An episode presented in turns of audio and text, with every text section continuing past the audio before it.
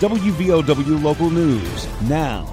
Logan County Health Department reports 35 new cases of COVID 19 today. I'm Aaron Stone. The 35 new cases have been discovered through laboratory testing since last report on Wednesday. The new infections raises Logan's active cases back above 100. As of this afternoon, Logan County has 128 active cases of coronavirus. 17 people still remain hospitalized. A missing Kansas teenager may have traveled to Logan County. 17 year old Jacob Soltez has been missing since October 16th. Soltez is Caucasian with sandy hair and brown eyes. He's 6 feet 3 inches tall and weighs approximately 160 pounds. Soltez is originally from Andover, Kansas, and may have traveled to Pratt, Kansas. A press release also listed Logan, West Virginia as another possible destination for Soltez. Anyone with information on the whereabouts of Soltez should call the National Center for Missing and Exploited Children, 1 800 843 5678. That's 1 800 The Lost. A picture of Soltez can be found on WVOW's Facebook page and online at WVOWradio.com.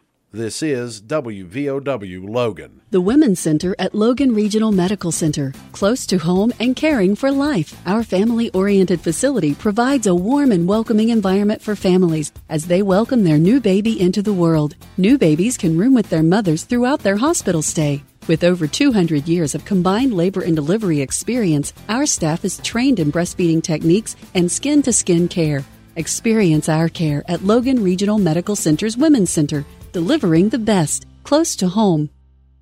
The West Virginia Department of Health and Human Resources reports 1,138 additional infections of COVID 19 today. The new cases send the state's active case count up to 6,727. No additional deaths were reported, but since the onset of the outbreak, a total of 4,610 Mountain State residents have succumbed to COVID 19. Governor Justice continued his calls for people to get vaccinated during his conference on COVID response today. The 4,600th death, a 33 year old male from Marion County. I said, Is it not possible that God is telling us something? Total of 529 patients are hospitalized for the virus statewide. There are 183 patients in intensive care units, and 91 of those patients require ventilators. Justice said 72% of those hospitalized are not vaccinated. The registration deadline for the third round of Do It for Baby Dog sweepstakes is this Sunday. Governor Jim Justice announced the third installment of the vaccine incentive program earlier this week. West Virginia students between the ages of 5 and 11 can win tens of thousands of dollars in education savings if they receive the vaccine. Beginning Monday, 25 educational savings funds of $10,000 will be given to vaccinated students. Moreover, 100 lifetime hunting and fishing licenses will be given out each week. Prize drawings will also be conducted November 29th, December 6th, and December 13th. The final drawing will include a grand prize of $100,000. Register at doitforbabydog.wv.gov. The state health officer says three health departments have been reviewed for dosage errors for vaccines. Today, during the conference on COVID response, Dr. Ayne Amjad said those counties are Braxton, Hancock, and Mercer. Primarily, the issues have revolved around administering more than the prescribed dosage of vaccine. Hancock County has already resumed administering vaccines. Braxton County is still on a hold for vaccines because the state team hasn't visited the health department yet. And Amjad said the team team should be there on Wednesday.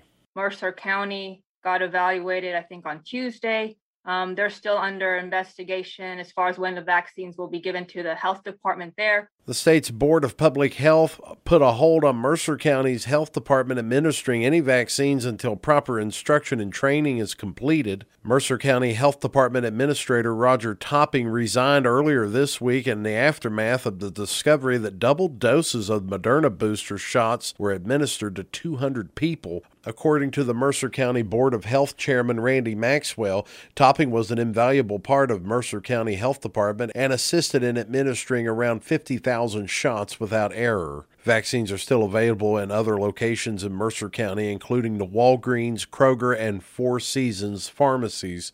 Vaccine is also available at the Bluestone Community Health Center. Logan High School Beta Club members won big time last week at the State Beta Convention.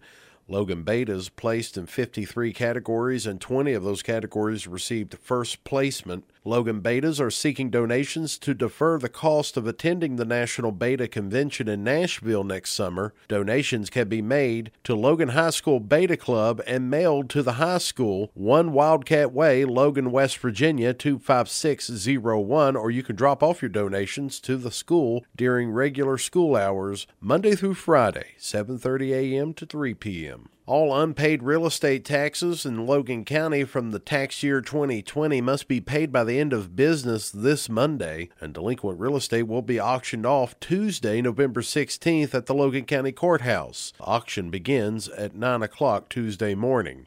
Delinquent taxes must be paid by cash, money order, or certified check. Credit cards, debit cards, and personal checks will not be accepted. Questions should be directed to the Logan County Tax Office 304 792 8680. Sunday is the 51st anniversary of Southern Airlines Flight 932 crash that killed all on board, including Marshall University, Thundering Herd players, coaches, and staff. The herd was returning from a game at East Carolina on November 14, 1970. This year marks the 50th anniversary of the Young Thundering Herd, a team made up of mostly underclassmen who took the field in the fall of 1971 for Marshall. Banners displaying photos of the young Thundering Herd are now displayed around the Memorial Student Center Plaza at Marshall. Mark Miller, a member of the 71 team, will be the keynote speaker at the ceremonial fountain Sunday at 2 p.m.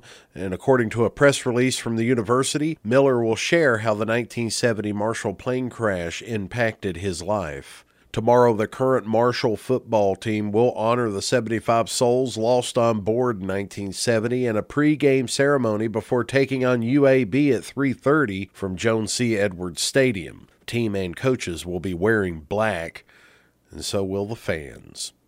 Get local news on demand at WVOWradio.com and on your smart device. Here's the Coalfields forecast from the Storm Tracker 13 Weather Center. I'm Storm Tracker 13 Chief Meteorologist Spencer Atkins. Will we end up the work week here? Bright but windy, and we'll see those uh, temperatures here in the mid and upper 50s with some 20 to 25 mile an hour wind gusts today. So hang on to the steering wheel. Clouds overnight, quick chance of a shower early Saturday, otherwise, lots of clouds. Cooler 43 to 45. Time to find the coats. I'm 13 News Chief Meteorologist Spencer Atkins. Listen throughout the day or click on tristateupdate.com for more weather information from the Storm Tracker 13 Weather Center. Your voice, news, sports, weather, politics, the latest information. First, WVOW and WVOWradio.com.